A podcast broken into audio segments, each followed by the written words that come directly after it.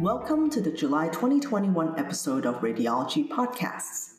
I'm Dr. Linda Chu from Johns Hopkins University and Associate Editor of Podcasts for Radiology.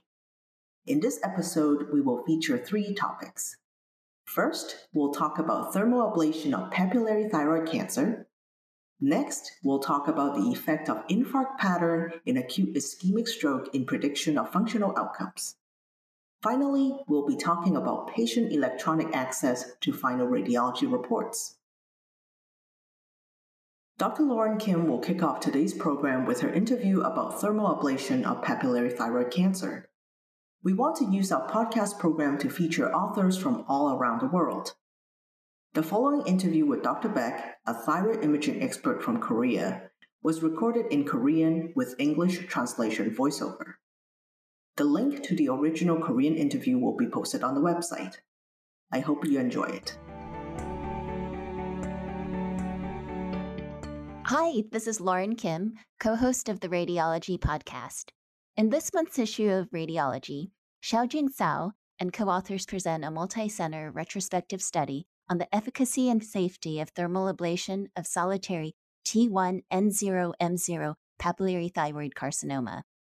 The study consisted of 847 patients who underwent thermal tumor ablation from 2015 to 2020 in 14 hospitals in China, subsequently followed for a minimum of 22 months.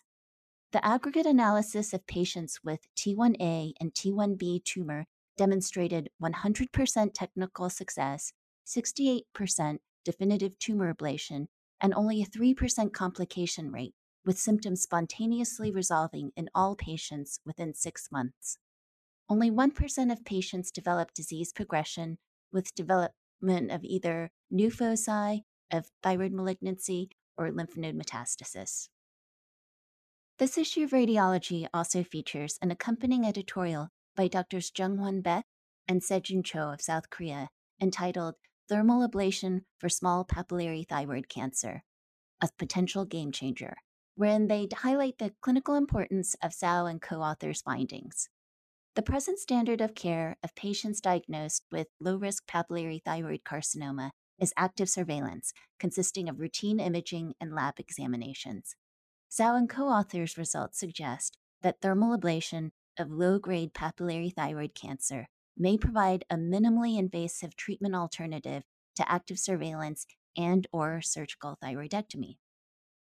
It's my pleasure to welcome Drs. Jung-Hwan Baek, author of the editorial, professor of radiology at Asan Medical Center in Seoul, South Korea, and president of the Korean Society of Thyroid Radiology, a pioneer and authority on this intervention. And we also welcome Dr. Hae-Sun Park, clinical fellow and future radiology faculty at Brigham and Women's Hospital in Boston, here to translate Korean to English. Dr. Baek, Dr. Park, thank you for speaking with us. Dr. Baek, Thermal ablation of thyroid tumor is a novel concept to most American physicians. How long has it been in practice in Asia? 우선 이런 기대, 기회에 초대해 주셔서 감사합니다. First of all, thank you for your invitation to this podcast. Our team treated our first patient in 2002, which is approximately 20 years ago, and the first patient was a 23 year old female patient presented with a 4 centimeter benign thyroid nodule. Who typically uh, performs these ablations? Interventional radiologists, ultrasound radiologists, or surgeons? 저는 헤드앤넥 레디올로지스트인데요. 코리아에서는 레디올로지스트가 I'm a head and neck radiologist. In Korea, typically radiologists most commonly perform the procedure, and recently surgeons and endocrinologists also started performing the procedures. The term thermal ablation of thyroid tumor refers to both microwave ablation and radiofrequency ablation. Are there major differences between these two techniques? And what are the major considerations in differentiating between these two options? In Korea, we have used only RFA for the thyroid nodule treatment, which is approved by Korean FDA. We have developed thyroid RFA dedicated devices and techniques, and it's been successful. A microwave ablation probe is more potent and it covers the larger areas of the lesion compared to RFA, but the thyroid is a small organ where precision is more important than potency. Therefore, RFA achieves better safety and efficacy.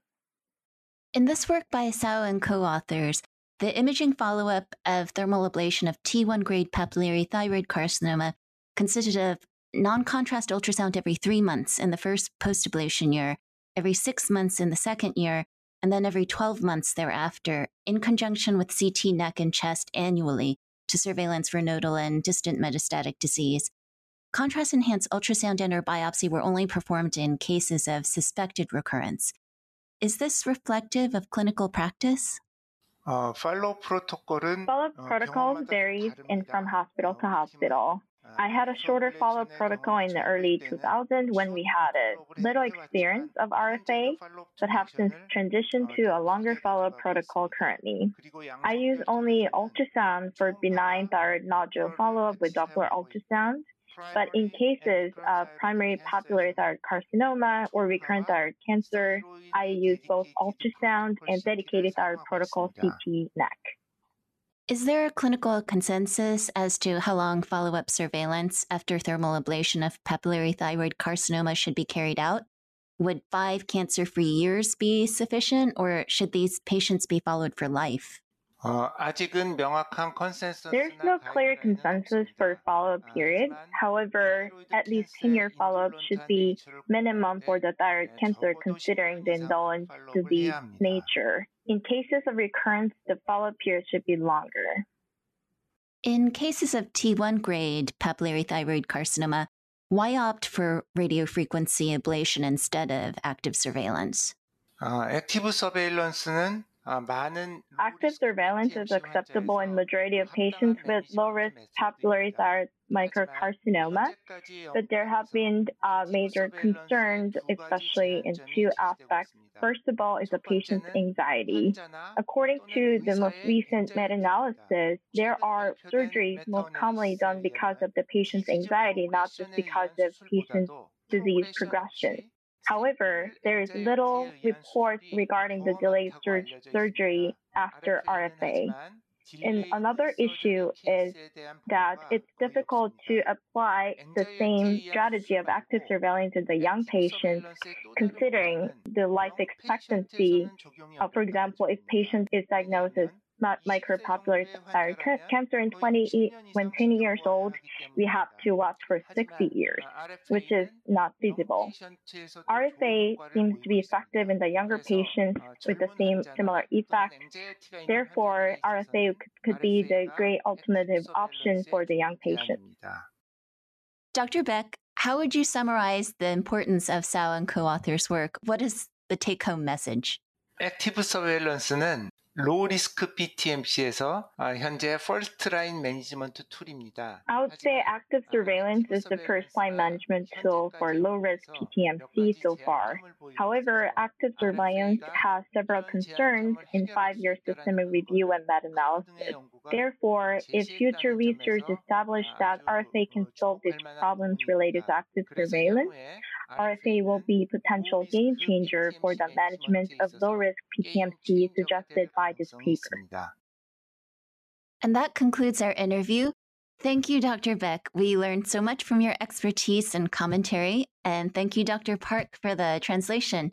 A quick anecdote for our listeners Hae-sun Park is actually a colleague of mine in Boston, while also being a former student of Dr. Baek in Seoul, South Korea, a case in point of how closely knit the world of radiology is. In the words of the great anthropologist Margaret Mead, never doubt that a small group of thoughtful, committed citizens can change the world. And maybe that is what is meant by game changers. All right, thanks again. Thank you, Dr. Kim.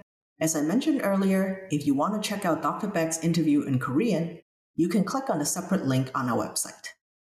Next up, we have Dr. Manisha Bahl's interview on the effect of infarct pattern on CT and MRI in prediction of functional outcomes in patients with acute ischemic stroke. Hello, this is Manisha Bahl, co host of the Radiology Podcast program. This month's issue of Radiology features an original research article in the Neuroradiology section titled a detailed analysis of infarct patterns and volumes at 24 hour non contrast CT and diffusion weighted MRI in acute ischemic stroke due to large vessel occlusion. Results from the ESCAPE NA1 trial. I am delighted to be joined by the first author of this study, Dr. Johanna Ospel, and the senior author of this study, Dr. Mayank Goyal.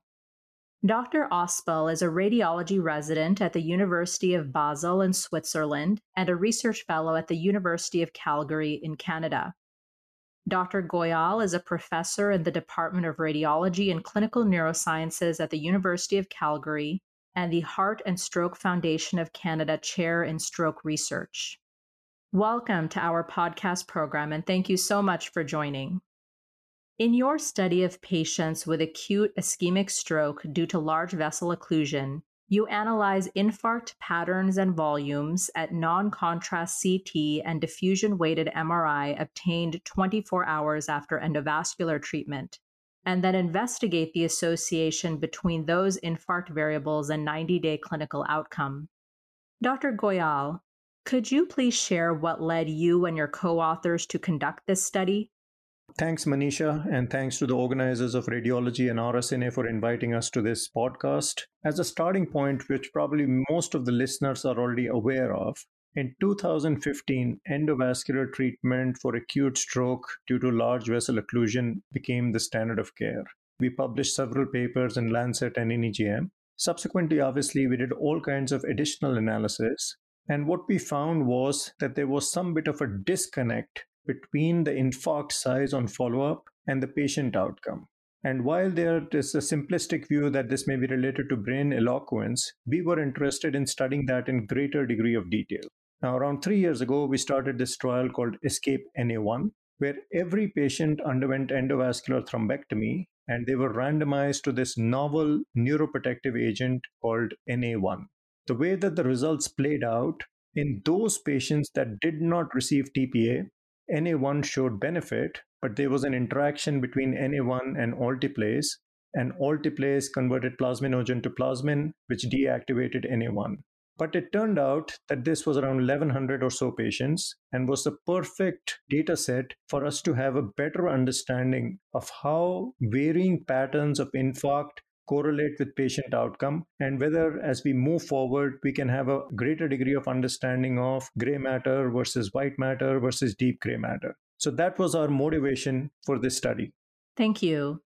Dr ospel could you please describe the key findings of your study? Thanks also for, for having me, of course. What we basically did in this data set is we um, looked at those um, more than 1,000 patients, um, 1,026 patients, from a qualitative way and a quantitative way.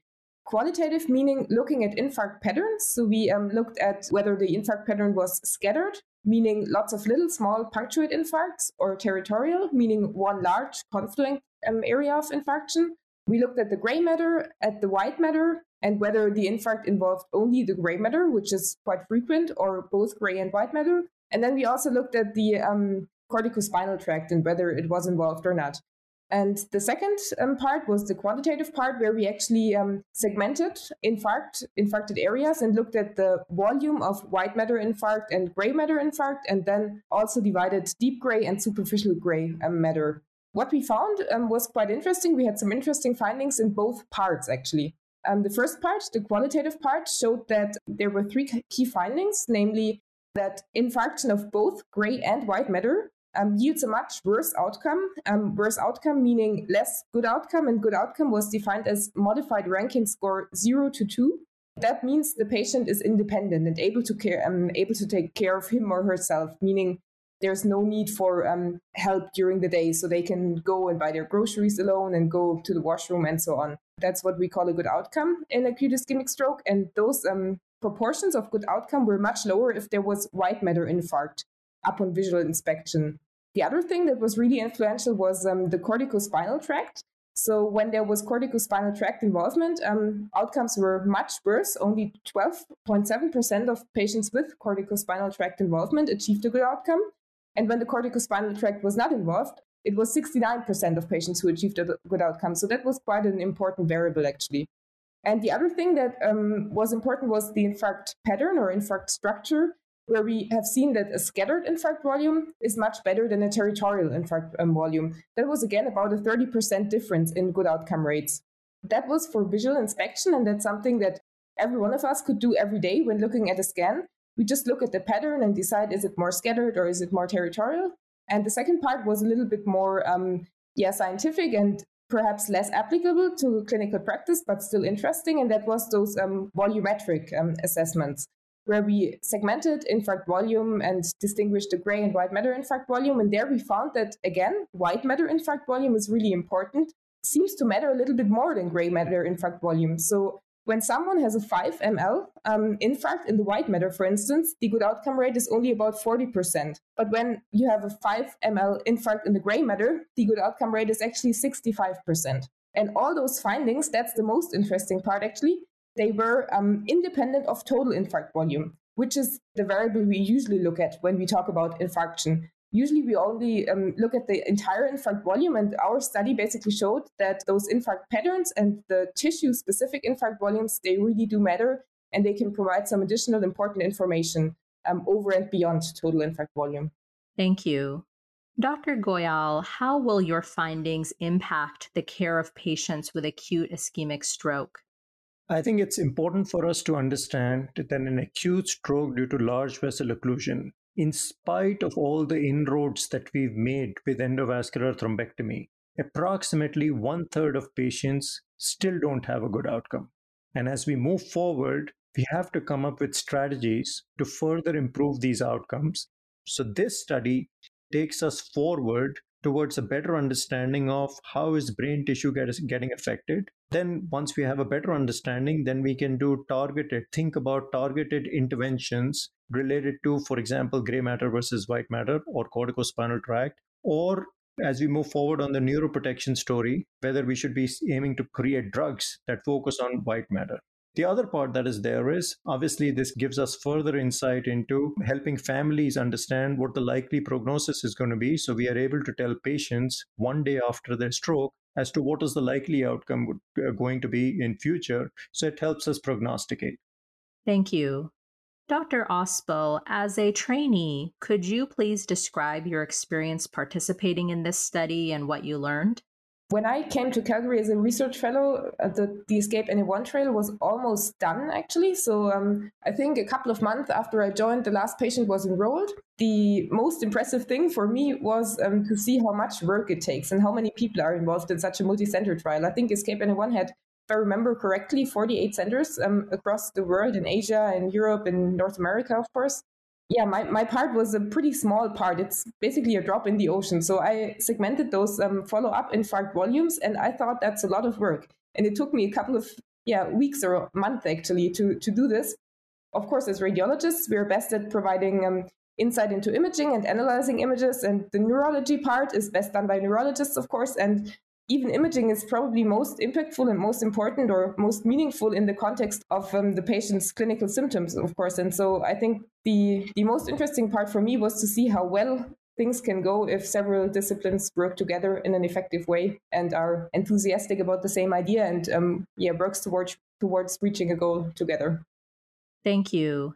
Dr. Goyal and Dr. Ospel, are there any other comments about your study that you would like to share?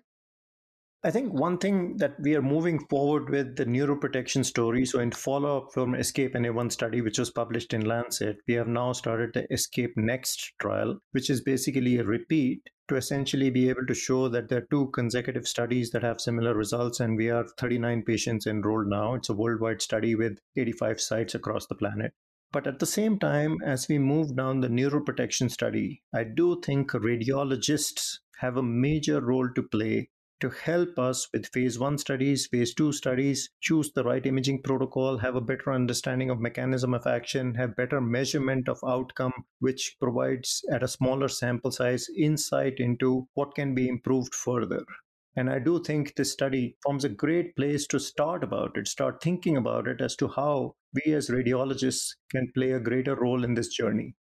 Thank you for sharing your insights about this important topic. To all of our listeners, please be sure to check out the full length article in this month's issue of Radiology titled A Detailed Analysis of Infarct Patterns and Volumes at 24 Hour Non Contrast CT and Diffusion Weighted MRI in Acute Ischemic Stroke Due to Large Vessel Occlusion. Results from the ESCAPE NA1 trial. Until next time, this is Dr. Manisha Bahl for the journal Radiology. Thank you. Thank you, Dr. Bahl. For our final segment, Dr. Refky Nicola will be chatting with Dr. Mezrich to discuss the issues surrounding patient electronic access to final radiology reports and how this may affect our daily practice. Hello, I am Refky Nicola and the co host of the Radiology Journal podcast.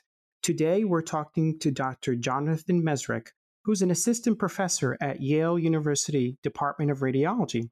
He also has a law degree and an MBA. Before he began his medical school, he was working in Boston as a corporate attorney.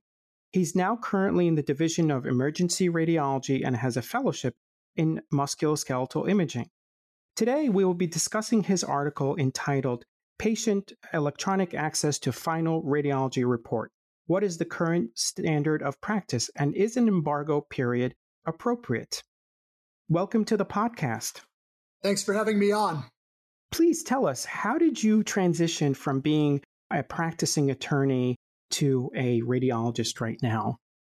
Absolutely. When I came out of college, an American history major, and the natural progression was to go to law school.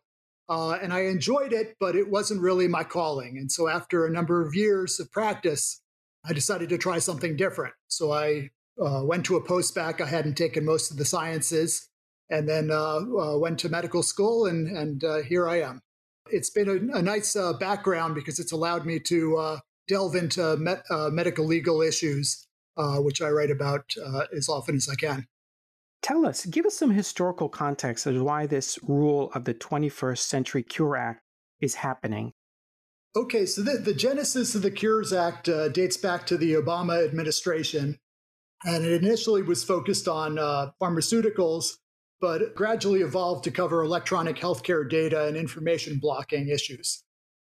And the goal of the final rule is, is really to empower patients and put them in charge of their health records, while at the same time promoting healthcare innovation and transparency.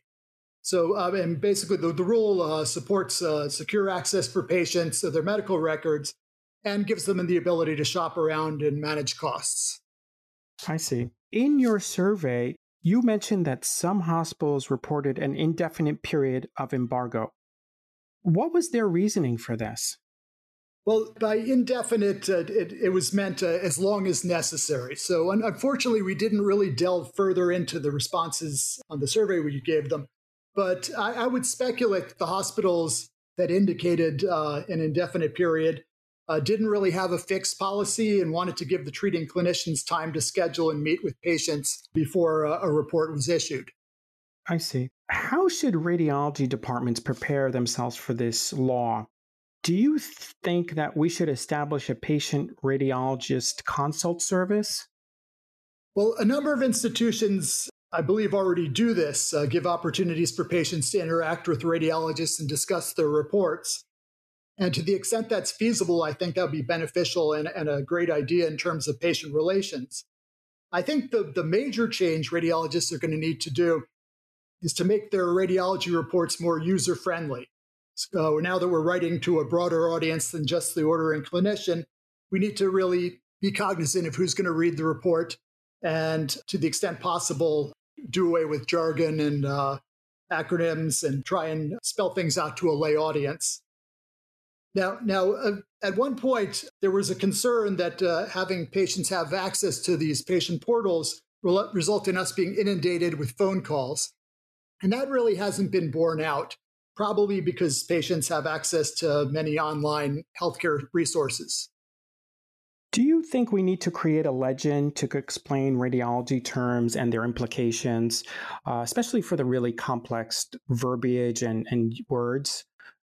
I think that would be useful. I, as, as I said, I think patients do have access online to a lot of healthcare resources. So if we don't explain, you, know, what what uh, a complicated term is, they probably will get it from uh, Wikipedia or what other resource they could they can Google.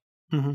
But I, you know, I think that would be beneficial. I think uh, certainly we should do away with using acronyms, and, uh, and to the extent we uh, use jargon that sort of is keyed in toward our, our ordering clinicians, we may want to do away with that. Uh, the important thing is we need to focus on, uh, you know, we're writing to a lay audience who doesn't have a medical degree, and our reports should, as much as possible, read for that audience. Should our lexicon be completely modified in terms for the for the patient? Then is that what we're heading towards? It's going to be a, a process. It's not going to all happen at once, but I think over time we have to make our uh, uh, reports more understandable to anyone who picks them up. So, do you see this act creating a more litigious environment for radiologists, since this may create more confusion or misunderstanding, especially if somebody goes from one institution to another or from one radiologist to another? I think it can actually cut both ways. On, on the one hand, the patient's going to receive his or her report immediately. And if they go to another institution and another radiologist to get an, and get a different opinion, they're also going to get that report. So they'll have two conflicting report, reports. And if they subsequently meet with an attorney, we've basically gotten rid of one of the impediments in terms of uh, building a lawsuit. But on the other hand, there is a growing body of litigation for radiologists' failure to communicate results. And if we can have evidence that the patient has downloaded our reports, that kind of gets rid of that. I see. So, in, in a way, it's been, it can be beneficial to us in that we will be able to prove communication, if not to the uh, ordering clinician, that the patient already has the information. What role do you think that referring physicians will have because of this? Will they have a, a greater role to communicate these results, or will be the onus more upon us? I think that well, they're, they're still going to be the the primary contact of the patient, and if the patient has questions, one would assume that's who they're going to turn to. I think it will put some pressure on them to uh, get in touch with the patient quicker with findings because the patient's going to get it online otherwise. I do think uh, it will be beneficial to radiologists that uh, there will be patients who now know that they have a radiologist as part of their healthcare team and can put a, a name to the, the report. To the extent clinicians were saying, you know, I, I got an x ray and this is what it shows.